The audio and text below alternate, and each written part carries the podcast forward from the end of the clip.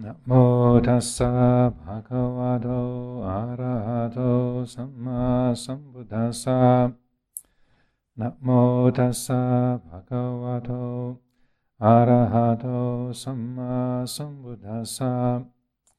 නමෝ තස්සා භගවතෝ ආරහතෝ සම්මා සම්බුද්දස්සා. බුද්ධං ධම්මං සංඝං නමස්සාමි.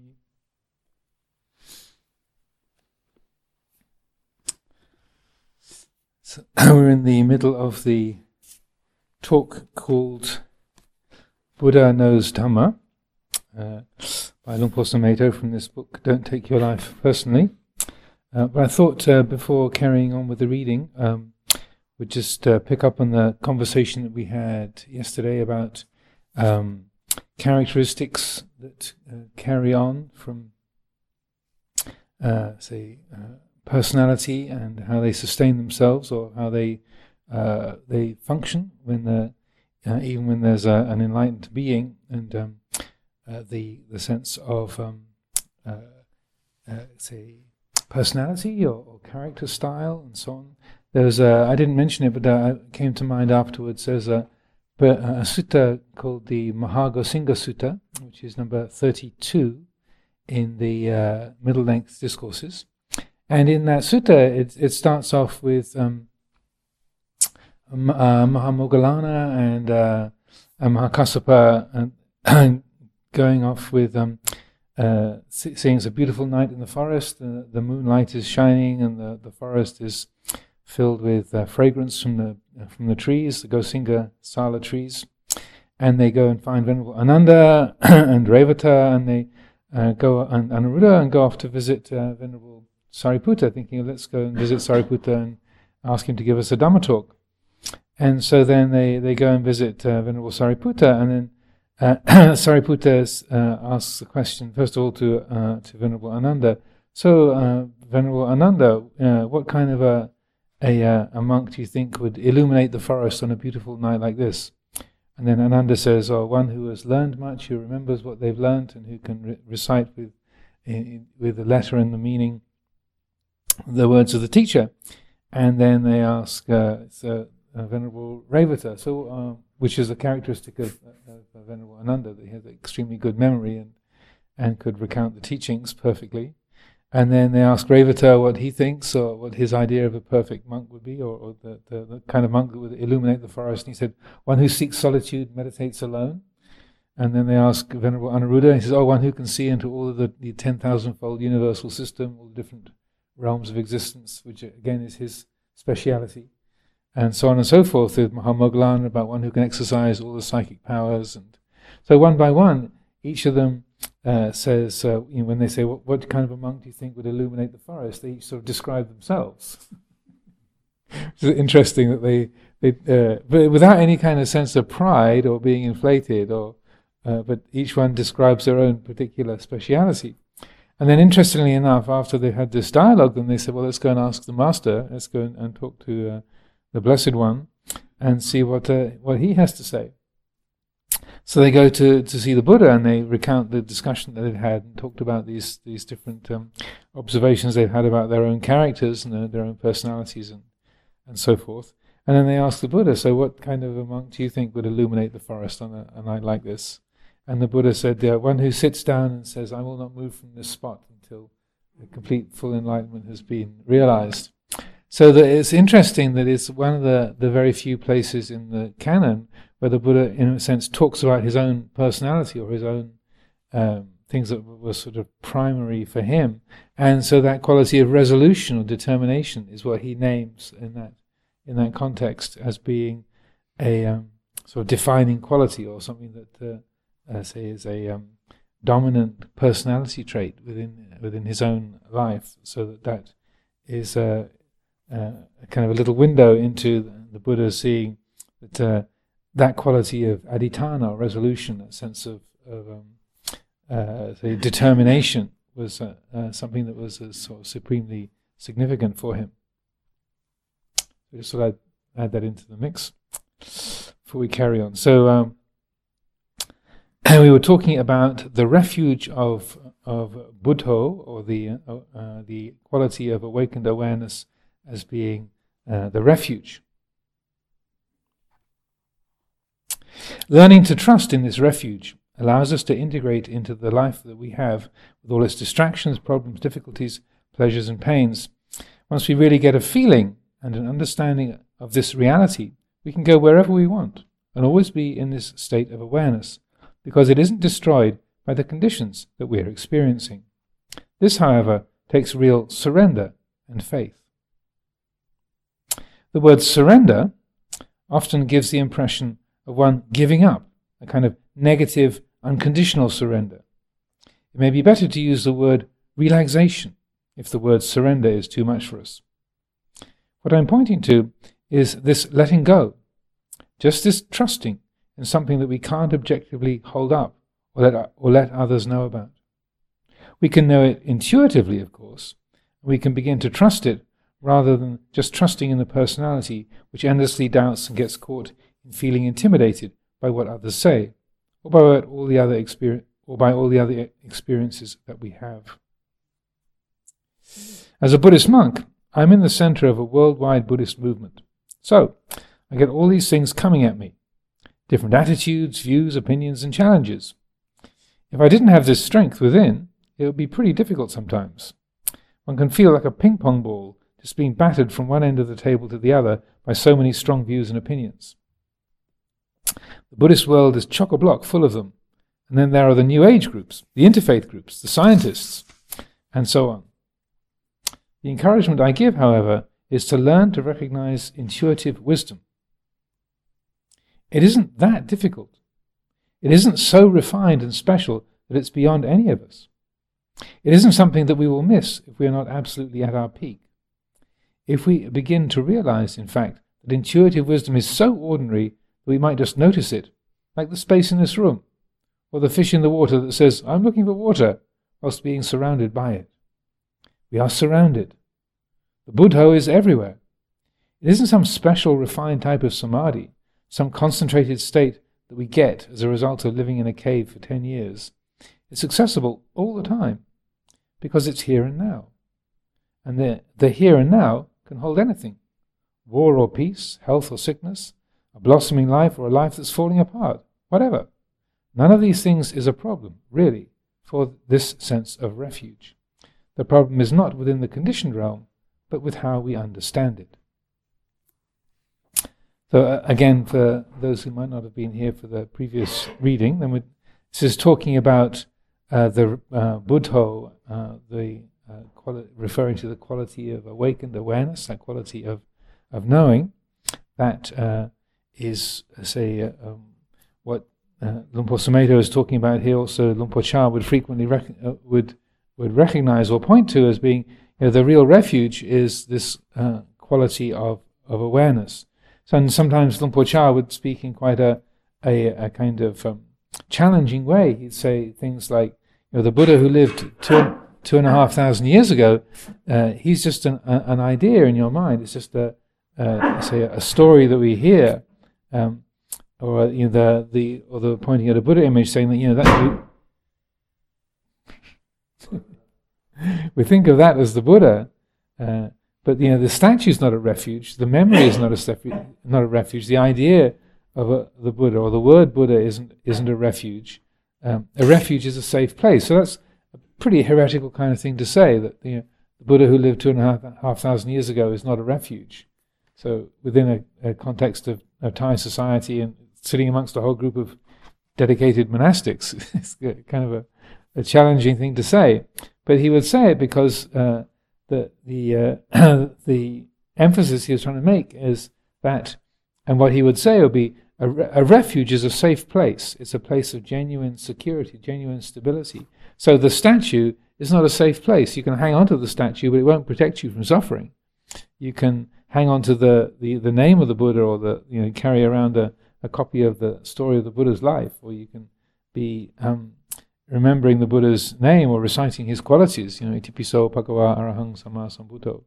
But you know, none of that will genuinely protect the heart from, from suffering. But what will protect the heart from suffering, what is a genuine refuge, a genuine safe place, and what is uh, a real jewel, the, it's called the, the triple gem, the real jewel or a real gem, that which is truly valuable and reliable, is the, this quality of awareness. This is something that really can be depended on, and that if it's developed, clarified, then regardless of circumstance, then uh, the the mind can uh, say have a uh, a uh, a skillful abiding. It can have a peaceful abiding. It can be uh, fully in the in the face of it, like Ajahn Sumedho is saying here.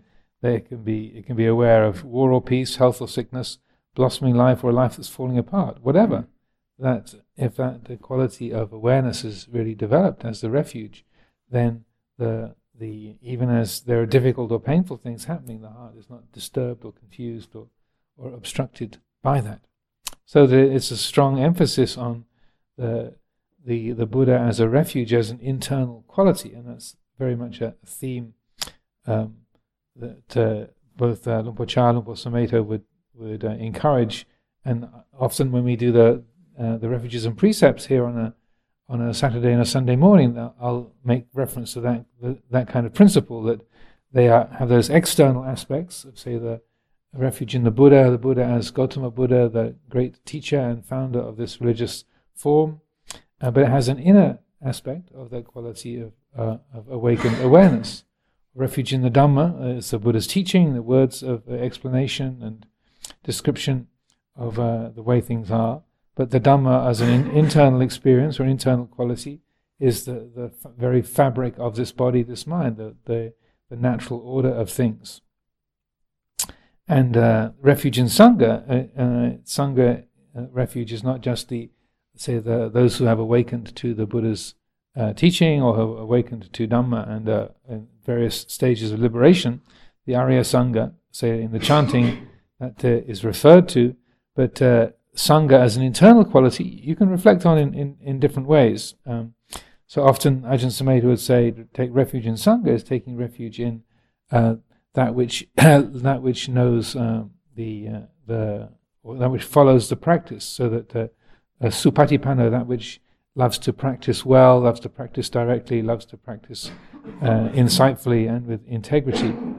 So a simple way that I, I like to to phrase that is to say to refuge in the Sangha is not just looking to the external mentors and examples of, of those who have awakened or uh, members of the monastic community, but as an internal refuge, it's listening to that voice in the heart that loves the good, that in the heart which knows the good and, and loves the good and rejoices in that. To take refuge in Sangha is to choose to listen to that, that which says, yeah, that's, that's noble, that's wholesome, that's respectful, that's, that's beautiful.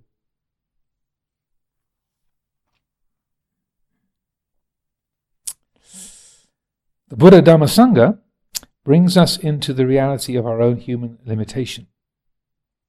It's not just in terms of Buddha Dhamma, the Buddha's teaching, but also in terms of our humanity, Sangha or community, in being men and women with interests and the determination to practice. Sangha is not something personal. It isn't a question of taking it as some kind of personal quality. It always has this sense of the group, the church in Christianity, and the Sangha in Buddhism. We're not operating on an individual level of, I imagine Sumedho, I'm going to do my practice independently. I don't need you. I can do it myself. I don't need those monks and nuns and all those people. I'm going to prove that I can do it, get it together, get it together all on my own. There's no sense of humility in that. That is the ego which is determined to sustain itself as an independent condition. Sangha then has the sense of the group, of all of us taking refuge in that which is good in our humanity, which refrains from doing evil and does good in terms of morality, sila, generosity, dana. We don't just think of ourselves. The encouragement always is to help, to share, to be generous. And there is the commitment to practice, the intention to give up selfish personal preferences for the welfare of the Sangha. So the Sangha works as a refuge in the world of living, breathing humanity. But then it gets misinterpreted gets idealized or relegated to meaning only arahants, or only highly attained beings, or only monks. You hear people say that in order to take refuge in the Sangha, you have to become a monk or a nun. Somebody told me he couldn't be a Buddhist because he didn't, want to shave his head. but you can be a Buddhist and keep your hair! Exclamation mark. So going back to the word surrender, and uh, as uh, Luang Por points out, it can have a negative uh, connotation, a negative sense of just sort of giving up, or there's no point trying, or okay, I give up, um, and a kind of um, uh, say stepping down from from responsibility, or sort of switching off, or or a sort of self protection. But rather, in this this context, what uh, surrender means is surrendering self interest or self concern, and so living in the Sangha, I think most people who have been in the Sangha for short or longer periods of time will recognize that surrender is a lot of what happens on a daily basis. To just sort of giving up what you prefer to do in order to fit in with the group, in order to, uh, say, respect the, the value system of, of the whole group, so that um, meeting with your own preference and saying, well, I'd really like to, okay, well, the group wants to do this, I want to do that, okay, I can surrender, I can, I can let go of of that, um, to say that preference or that opinion, and so that surrender in that in that respect is a gesture of, of strength rather than a gesture of, of weakness. It's a it's letting the the the, the strength of the heart uh, and its attunement to the time, the place, the situation, that the, the, group that you're you're with. It's a it's a uh, let's say letting that, that strength function and letting the the habits of self interest, self concern fall away. Are any questions, thoughts, reflections so far? Okay. Yes. The problem, I know it's words and semantics, but the problem with a line as abiding awareness, uh, it must create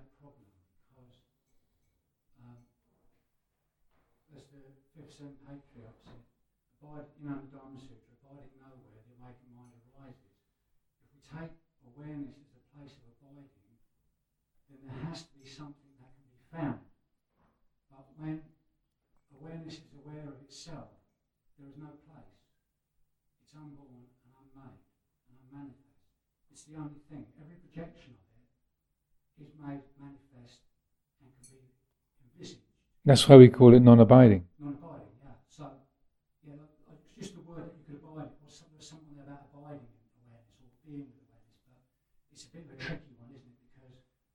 awareness is the only resting place that isn't a thing.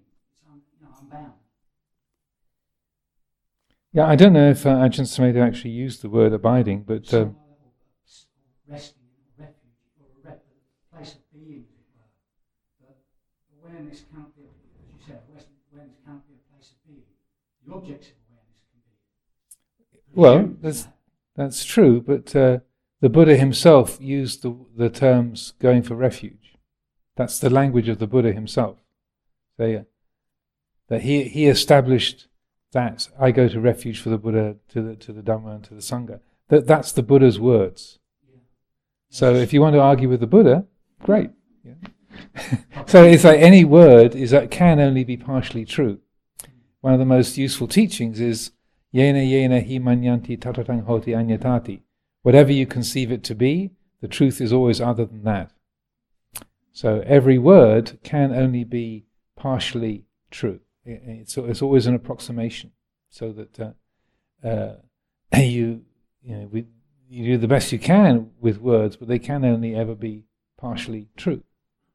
So that uh, the Buddha himself uses that language of going for refuge, so that then that has a a, a relevance on on one particular on, on, a certain level, and so that the uh, if you try to always talk on a on an ultimate level, then you uh, function in the world that way. You get into a lot of trouble.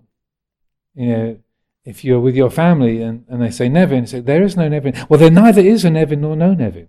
There is both a Nevin and a, and a not Nevin. There is neither Nevin nor not Nevin. But do you want a cup of tea or don't you?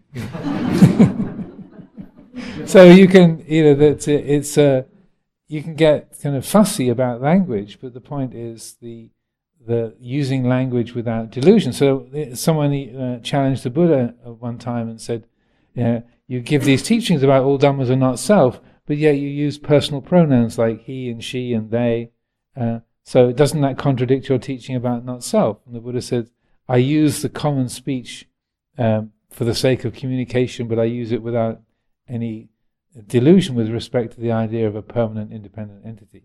Yeah, the Buddha could be there, but you, you can't say that the shadow is the Buddha. That's what happens when we use that conventional reality where, whereby we're saying that there's something there that isn't. Your shadow is there, but it isn't you. It's a projection that you're putting on it, but the, the body is there, the body's moving around, this whole world is here. But the projections we put on top of them are projections, aren't they? Yeah, but uh, I'm not quite sure why you're asking about or s- saying that. I mean, what's I, I mean, I'm I'm giving this reading, Ah, and so uh, no, that I, I, I wasn't saying that it was emptiness, that's what was sort of coming back. That I was saying that I wasn't saying that it was emptiness and non-existent. What I was saying was it couldn't be found.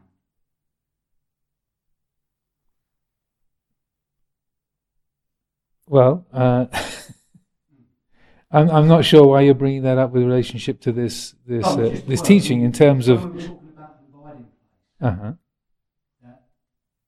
Where is the abiding place? Well, well, uh, the the the point that I just said is that it, it's talked in terms of non-abiding, but also on a relative level, we talk about going for refuge. Going to refuge means stepping away from that that thought, "I am the body, I am the mind," to recognize that that uh, uh, that quality of knowing is the uh, is the the only substantial reality that can be relied upon. So you don't have to call it a place, but uh, I think the, the most helpful thing is to know that language is, is always is is always relative and partial, so that the uh, when you're li- listening to the teachings, then taking that as the framework that the the when it's uh, say I go uh, I go to refuge for the Buddha, that can be taken a, uh, and used as a way of say reifying or making solid a sense of I, or it can be uh, a way of expressing the mind waking up and letting go of everything. It, it depends how you how you hear it, how you hold it. So that uh, so if it's always recognized that words can only point to the, the truth rather than embody it, then they they can be used skillfully. Well, like the Buddha saying, I use personal pronouns like she, he, we, they. Um, uh, without any delusion about any kind of per, uh, independent uh, permanent entities. So that the words are being used because it's common speech, and we that's the easiest way to communicate. If you want to communicate something, then you use words. any other thoughts, reflections, questions? Okay. You can be a Buddhist and keep your hair For those of us whose hair is staying on their heads, not falling out. As I've said before, the sound of silence, to me, is this still point. We can see a point as one little dot, aim for it, and then exclude everything else in the process. Or we can see the point as something that includes everything, as in the case of intuitive awareness, sati sampajanya.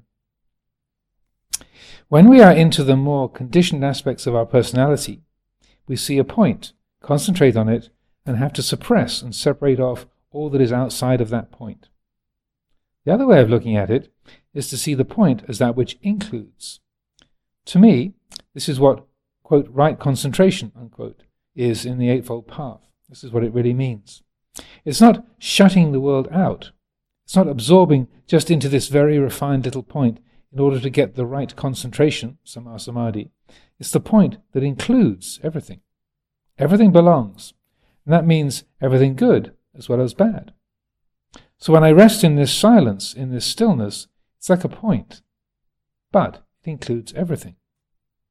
I don't have to close my eyes, turn round and look away, or even stop talking in order to be in this still point, because it includes even my talking right now. My talking like this is not interfering with this still point. The still point, or the sound of silence, has this sense of expansiveness. It has no boundary and just seems to permeate everywhere.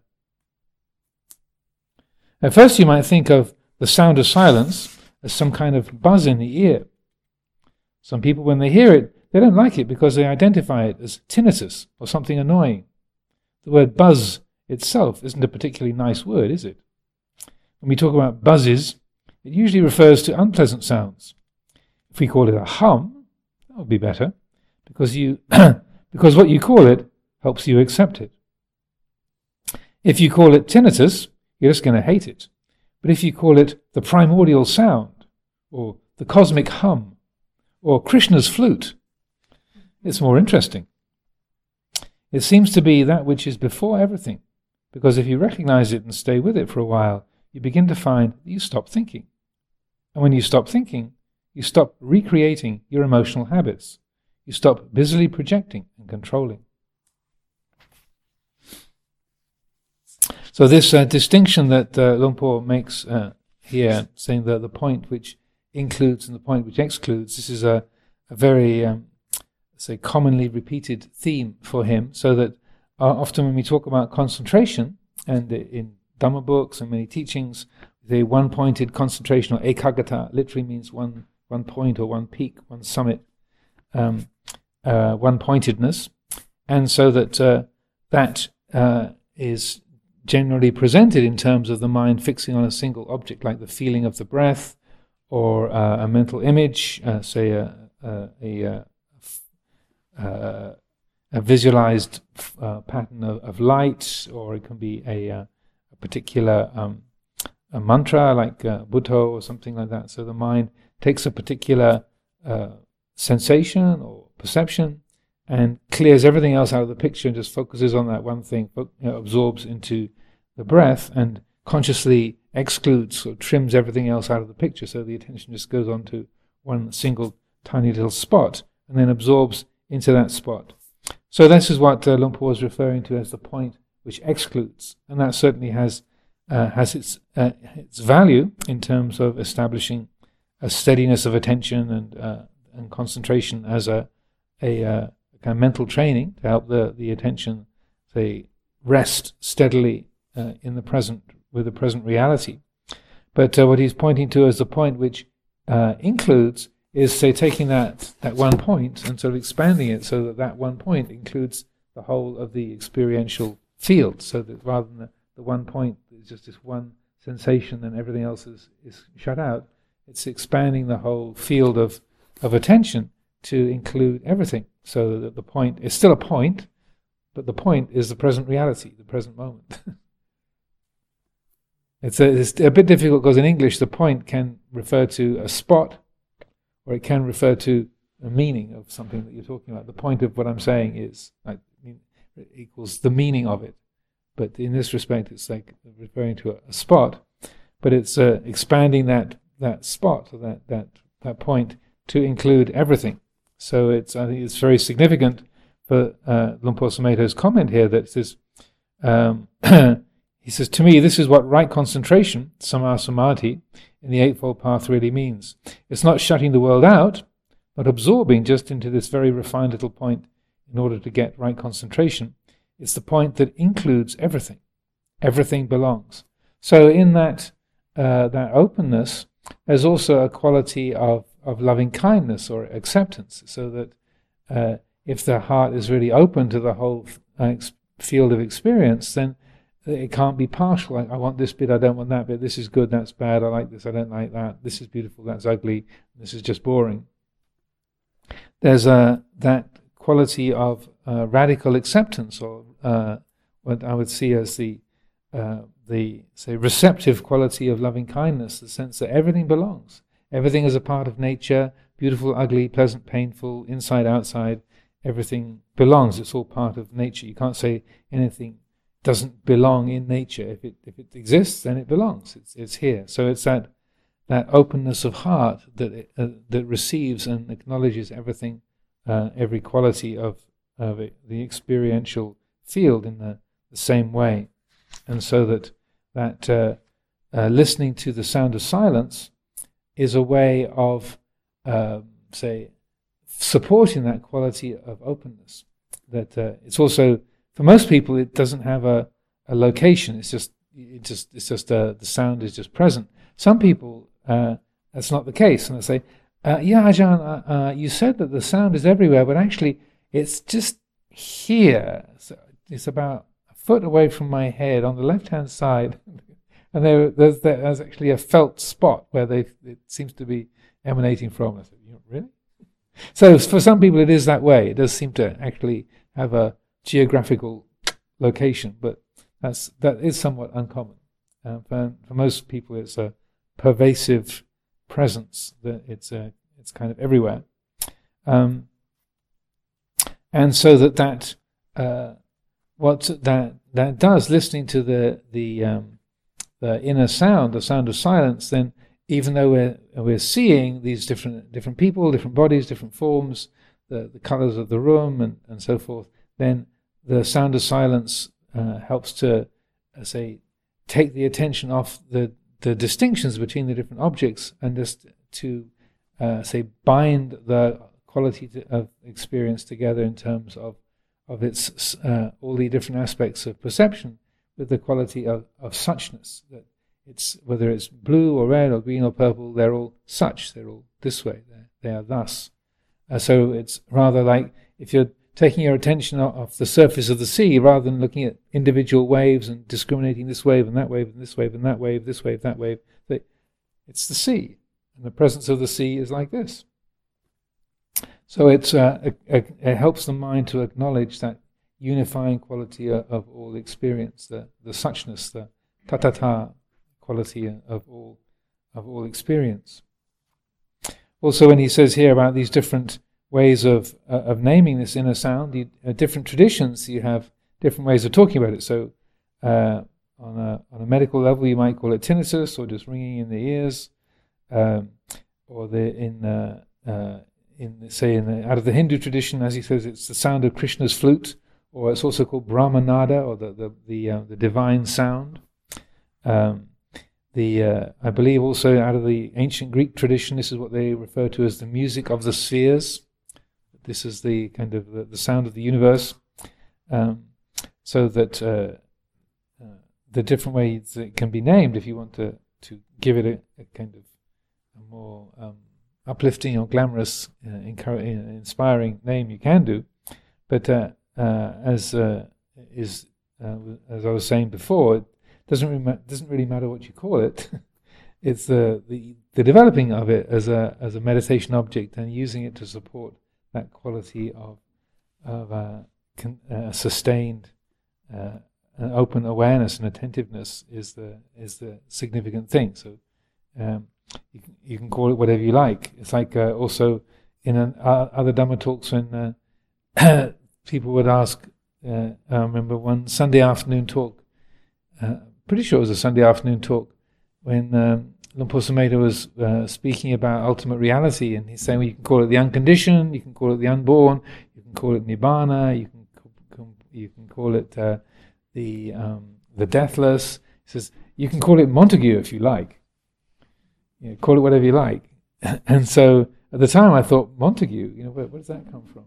And it's like a random name out of the he picked out of his hat, but. Um, it was actually a Thai monk who was translating that that uh, that that statement into Thai, and he said, "Is that got something to do with Romeo and Juliet?" and I thought, "Wow." Because in Romeo and Juliet, then the, because one belongs to the Montague family and the other one belongs to the Capulets, and they fall in love with each other, then because of that they're um, they're sort of they're divided because the families are fighting with each other. But then in that in their play, you have this famous uh, statement: "A rose, a rose by any other name would smell as sweet." So they're, they're saying well, it doesn't really matter what the name is, um, and so that uh, uh, maybe that uh, the name Montague sprang to Luang Por's mind out of some vestigial memory of Romeo and Juliet. This sort of you can call it what you like. You know, a rose by any other name would smell as sweet and so you can call it Montague if you like. So, as yes.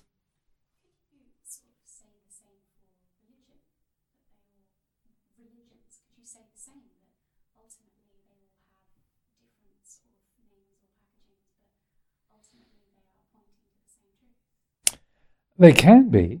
Um, it, I, I wouldn't say it's um, it's always the case. Um, if they if they're speaking in terms of ultimate reality, and that uh, you know, if you say that uh, God was a man with a long white beard who created the world six thousand years ago, and that's what that's what the ultimate reality is. It's a an invisible uh, an invisible guy with a with a long white beard who's controlling everything. I would say if that's your belief, then I said that's not really quite the same as the Buddhist version of ultimate reality. But if in, in, if you'd speak to a, a, Christian or or a theist who says that well there is an ultimate reality, but that ultimate reality is is non-personal, it's timeless, it's uh, it's fundamentally non-describable, and it's the basis of all uh, uh, of all that is. And you say, okay, you can relate to that.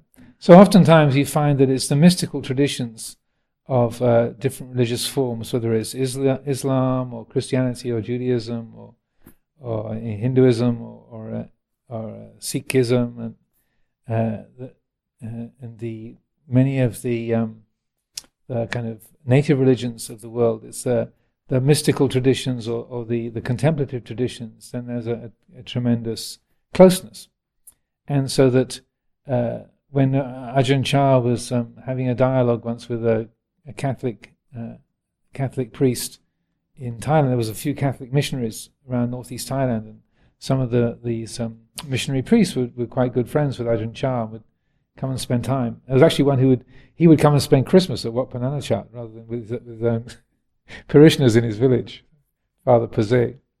And uh, and uh, one of the, the one of the, the these um, Catholic missionaries once asked Ajahn Chah, uh, "Do you think the uh, the Buddhist uh, expression of do you think the Buddhist ultimate reality and Christian ultimate ultimate reality is the same ultimate reality? He said, well, if if they're both ultimate, how can you have two of them? you know, if, you know, if they if uh, if they are both referring to ultimate reality, it's got to be the same one. If you follow that, so if uh, so, to him it was, you know, it was a kind of obvious that the um, the reality of things is independent of the words that are used to refer to them.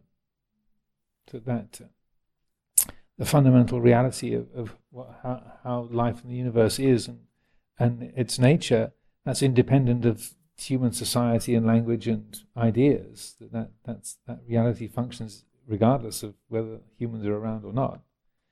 Um, but uh, the whether a religious form has the the the structures and the the ways whereby that that reality can be awakened to, can be realized, is another thing. And so that uh, what the way the Buddha put it uh, in his uh, in his own teachings, he said, if a spiritual path contains the, the elements of the eightfold path, then it can lead to total liberation. It doesn't matter how you phrase things, but if it has those elements um, of, uh, of the Eightfold Path, then it can lead to complete liberation. If it doesn't contain those, those, uh, those elements, then it can't lead to liberation. So that, say, for example, um, not to me maligning um, the theistic religion, but just to say, you know, if you believe that the, that the world was created by a, a, a man, a Jewish guy with a long white beard, six thousand years ago, and that it, uh, if you believe that's the truth, then you'll be uh, you'll be happy forever when you die. You, you can hold on to that as an idea, as a belief. It might, it might help you to some degree, but it, uh, it, I would say that holding on to that idea as a sort of mythological belief, that in itself can't possibly liberate. Just as, uh, say, from the Hindu tradition, uh, the idea that if you bathe in the river Ganges, then all your bad karma will be washed away. Like, well, you can believe that, but that uh, you can believe it all you like, but it's not going to happen because that's not the way that the, the universe works. Uh, so similarly, you know, you can recite Buddhang Saranang Gacchami all day and all night, but if, uh, with thinking, oh, if, as long as I'm reciting the uh, taking the taking a refuge in, in Buddha Dhamma and Sangha, then I'm going to be safe. It's like, well, that's a again that's hanging on to an idea, uh, and so that the um, uh, there might be some wholesome qualities that are developed along the way, and that might make you into a very kind, generous, uh, unselfish person, having those principles that are sort of there in the middle of your life. So it, it, uh, those those beliefs are not necessarily an obstruction to good qualities, but what actually uh, leads to the uh, f- you know, complete liberation of the heart, the unshakable deliverance of the heart. That's another story, and so that uh, I feel that's a, it's a, a, uh, a very helpful teaching of the Buddha's, where he said it doesn't really matter the language that you use as long as those qualities of right view, right, uh, right resolution, right speech, right action, right livelihood, and so on. You can name them how you like. You can use the symbolism that you like. The language doesn't matter. Those qualities themselves, as qualities of, of the heart and, and the and way of, of operating, that's what matters. Yeah, so you call it Montgomery, you know, Montague, if you like. the, the name is not the important thing. So that uh, I mean, sometimes you get this sort of new agey type philosophies that say, you know, all you know, all paths lead to the same goal. It's like, well, they don't. it's like say all all roads lead to Rome. Um, no, they don't. On the actual physical human level, no, they don't all lead. You know, that, you know that saying, all roads lead to Rome. They don't. They, they lead in all kinds of different directions, and so uh, oftentimes people will say to me, "We're all we're all going to go to nibbana eventually, aren't we, Ajahn? We're all going to get enlightened eventually."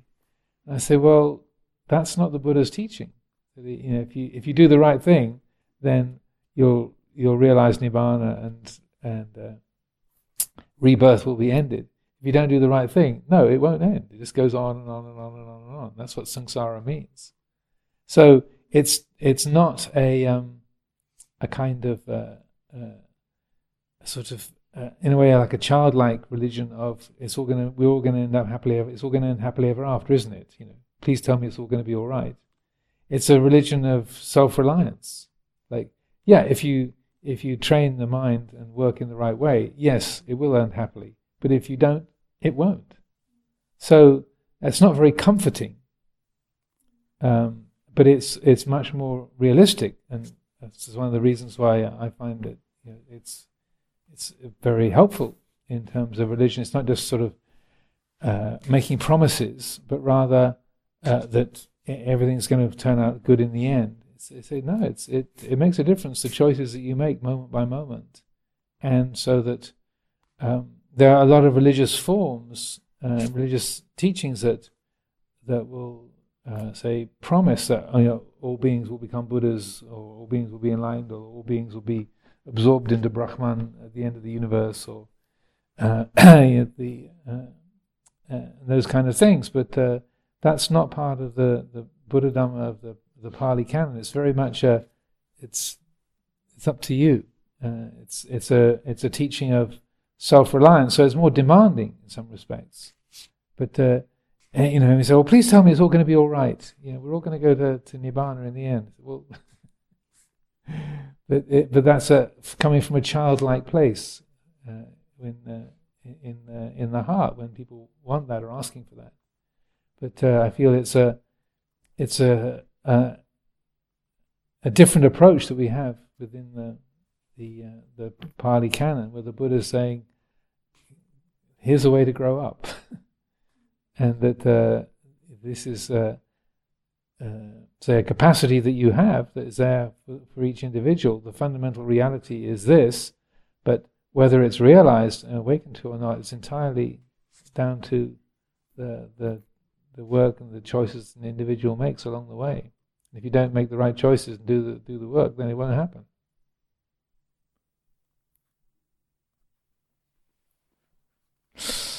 Okay. Thought proliferates. So when you think, you just go from one thought to another. You might manage to stop yourself thinking, but then it starts up again and you get angry with yourself for thinking too much when you don't want to. So you might ask yourself, how can I stop the thinking? I'm such an obsessive thinker. I just think too much. How can I stop it? But if you're going to think, do it deliberately. Don't just wander in thought, deliberately think. Buddho, say.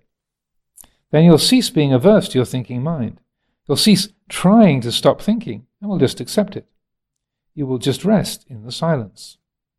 Then you'll have this sense of emptiness.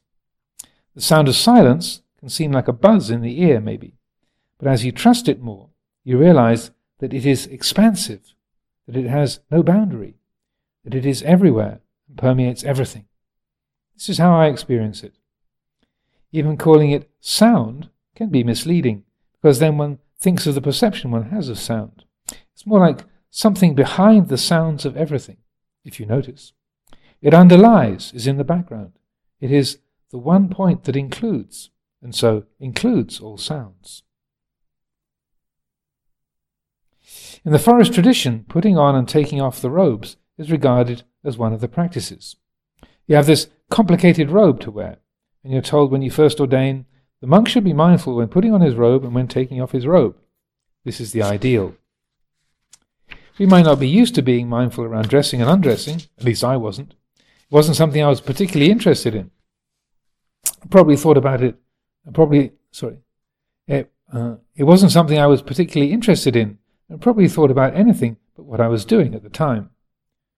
Putting on the robe, then, is given as a practice. Actually, a lot of monks would love us to wear trousers instead. Part of me wouldn't mind that at all. But in another way, I feel somehow that after wearing this thing for so long, it would be a shame to give it up. Also, it is a way of accepting something that is, that is not all that convenient, a bit of a trouble. And it has taught me a lot. The mind proliferates, complains, and judges, but from this still point, you see how you can really make yourself unhappy about things that aren't all that important. The way I see it, if this is the way they do it, then do it this way. Don't make it into a problem. Resting in this stillness allows the sense of putting on the robe without getting lost in the wandering mind or getting caught in the perfunctory habit of rushing in, putting it on as quickly as possible. These are ways of slowing down and giving more attention to the details of ordinary life. The same with washing the dishes or taking a bath. These things can be meditations in the sound of silence. I used to like washing the dishes at Amaravati after the morning porridge because it's cold in the winter on that hill. Used to be very cozy. Back in the old days, the icy bacon slicer wind would come from the north and wouldn't stop till it reached the bone. It's uh, very comfy, cozy nowadays. I used to like washing the dishes at Amaravati after the morning porridge because it's cold in the winter on that hill. You can go into the scullery where, where, where there are these nice windows. The sun shines in, and there are these deep stainless steel sinks which hold lots of hot water and nice suds. Then washing the dishes in the silence, I found even sensually pleasant. When I was a child, my parents used to make my sister and me wash the dishes after dinner. Because of that, I developed an aversion to washing dishes. So my immediate personal reaction to doing it was, oh, oh no, washing dishes? Of course, being the most senior monk at Amaravati, I can get out of doing jobs like that quite easily. It isn't as though they asked me to do it. But what I'm saying is that the perception of washing dishes can be a negative one.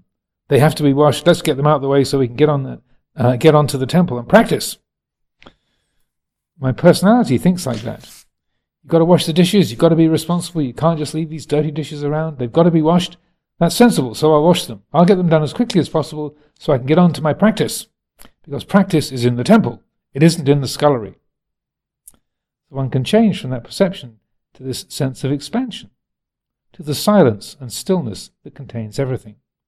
Then the one point that includes allows the scullery to be a place of practice. When one abides in this stillness, one can find a sort of pleasure even in doing something as ordinary as what to do every day it's not really that unpleasant. This is learning to integrate the awareness. So this isn't a subtle plot, just because I was talking about enjoying washing the dishes the other day, and Luang was talking about it here. This is completely coincidental. I didn't know this passage was here in this talk. The coincidence. But, um, it's uh, amazing what a change of attitude can do when it's finding negativity towards anything of that nature. If you have the idea that you just have to be mindful without this sense of including whatever arises, you're always going to be failing at it. then you'll get discouraged and think, I can't practice in daily life. I can only really practice on retreat, where I don't have to wash the dishes, or cook, or talk to people. Then I can really practice. That's where it's at. In the office, in the supermarket, in the kitchen, at home with the kids screaming, I can't do it. That is seeing practice just in terms of being able to concentrate, in terms of not being aggravated by harsh impingement or a lot of activity. But that's like sensory deprivation, the kind of concentration you get by cutting off sensory contact to whatever is happening where you are. Your refuge, however, is in the still point, not in some idea that things are in your way. If I have the idea that I can only be mindful in a very controlled meditation retreat, then I'm already primed to seeing everything else in life as an obstruction. So I'm being too narrow. I'm idealizing mindfulness, making it, making it into something only possible when conditions are a particular way. Years ago, when I was a novice monk, a samanera, I fell into a heap on the floor of my kuti and started crying. I can't do it. It's too much. I can never do this. And yet, while I was sobbing in a heap of anguish, there was something watching it all. It was like a program going on, but I was not that program. It was as though it wasn't me anymore, but it was happening, and there was something knowing it. Sorry, and there was something knowing it was happening, which wasn't a heap of anguish. And it was all very clear. If any of you have seen me at that time, you would have thought, oh, Ajahn Sumedho is really having a bad time. He's having a breakdown. I've never seen him so upset. That's why I say you can't judge these things, because if you had judged it from how it appeared, would not have understood it. Many of you, I'm sure, have found yourselves going off emotionally, yet with something at the back of you knowing it isn't that way. Emotions are conditioned into us, aren't they? That's why we can have very immature emotions even when we're quite old. It's embarrassing to have childish emotions when you are a dignified 67 year old bloke like I am, especially when you're supposed to be some kind of wise master of meditation, quote unquote. But I don't despair about it, because it doesn't mean anything, really. The teaching on dependent origination, Paticca Samuppada, or what they like also to call in Pali, in Pali which literally means um, uh, specific conditionality or the conditioning of one thing by another, uh, is that when certain conditions arise, there are certain results. So, conditions arise for emotions, and emotions follow. That's why if you are in the Buddho, this awareness, you have more of a perspective on what's happening, even though on a mature intellectual judgmental level, what has arisen might seem silly or foolish. There's a kind of super ego that likes to knock you down and tell you how silly you are, but don't believe that either. That's another habit we have.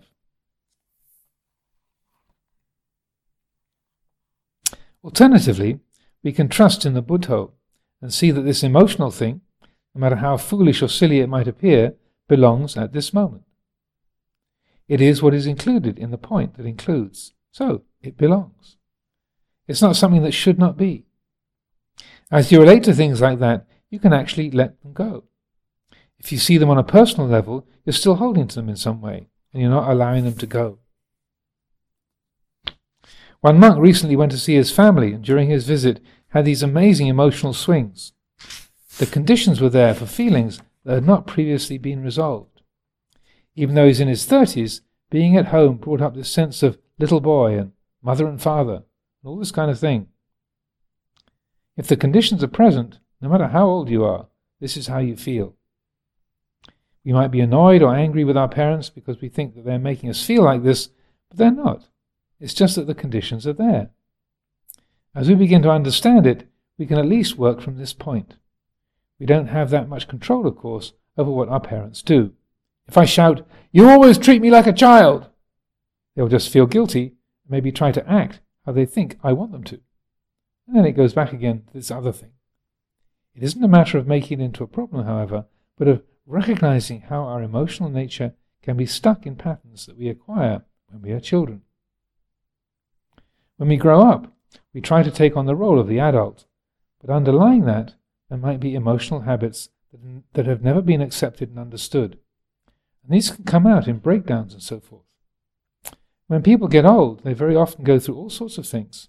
My father went through a whole range of ten- temper tantrums which stemmed from all the little things he'd never resolved in his life. At 90. It's sad to see, isn't it? But realize you're going to have to face this at some time in your own life. So I want to encourage you to see that meditation includes this. It's not that we are just seeking a blissful state.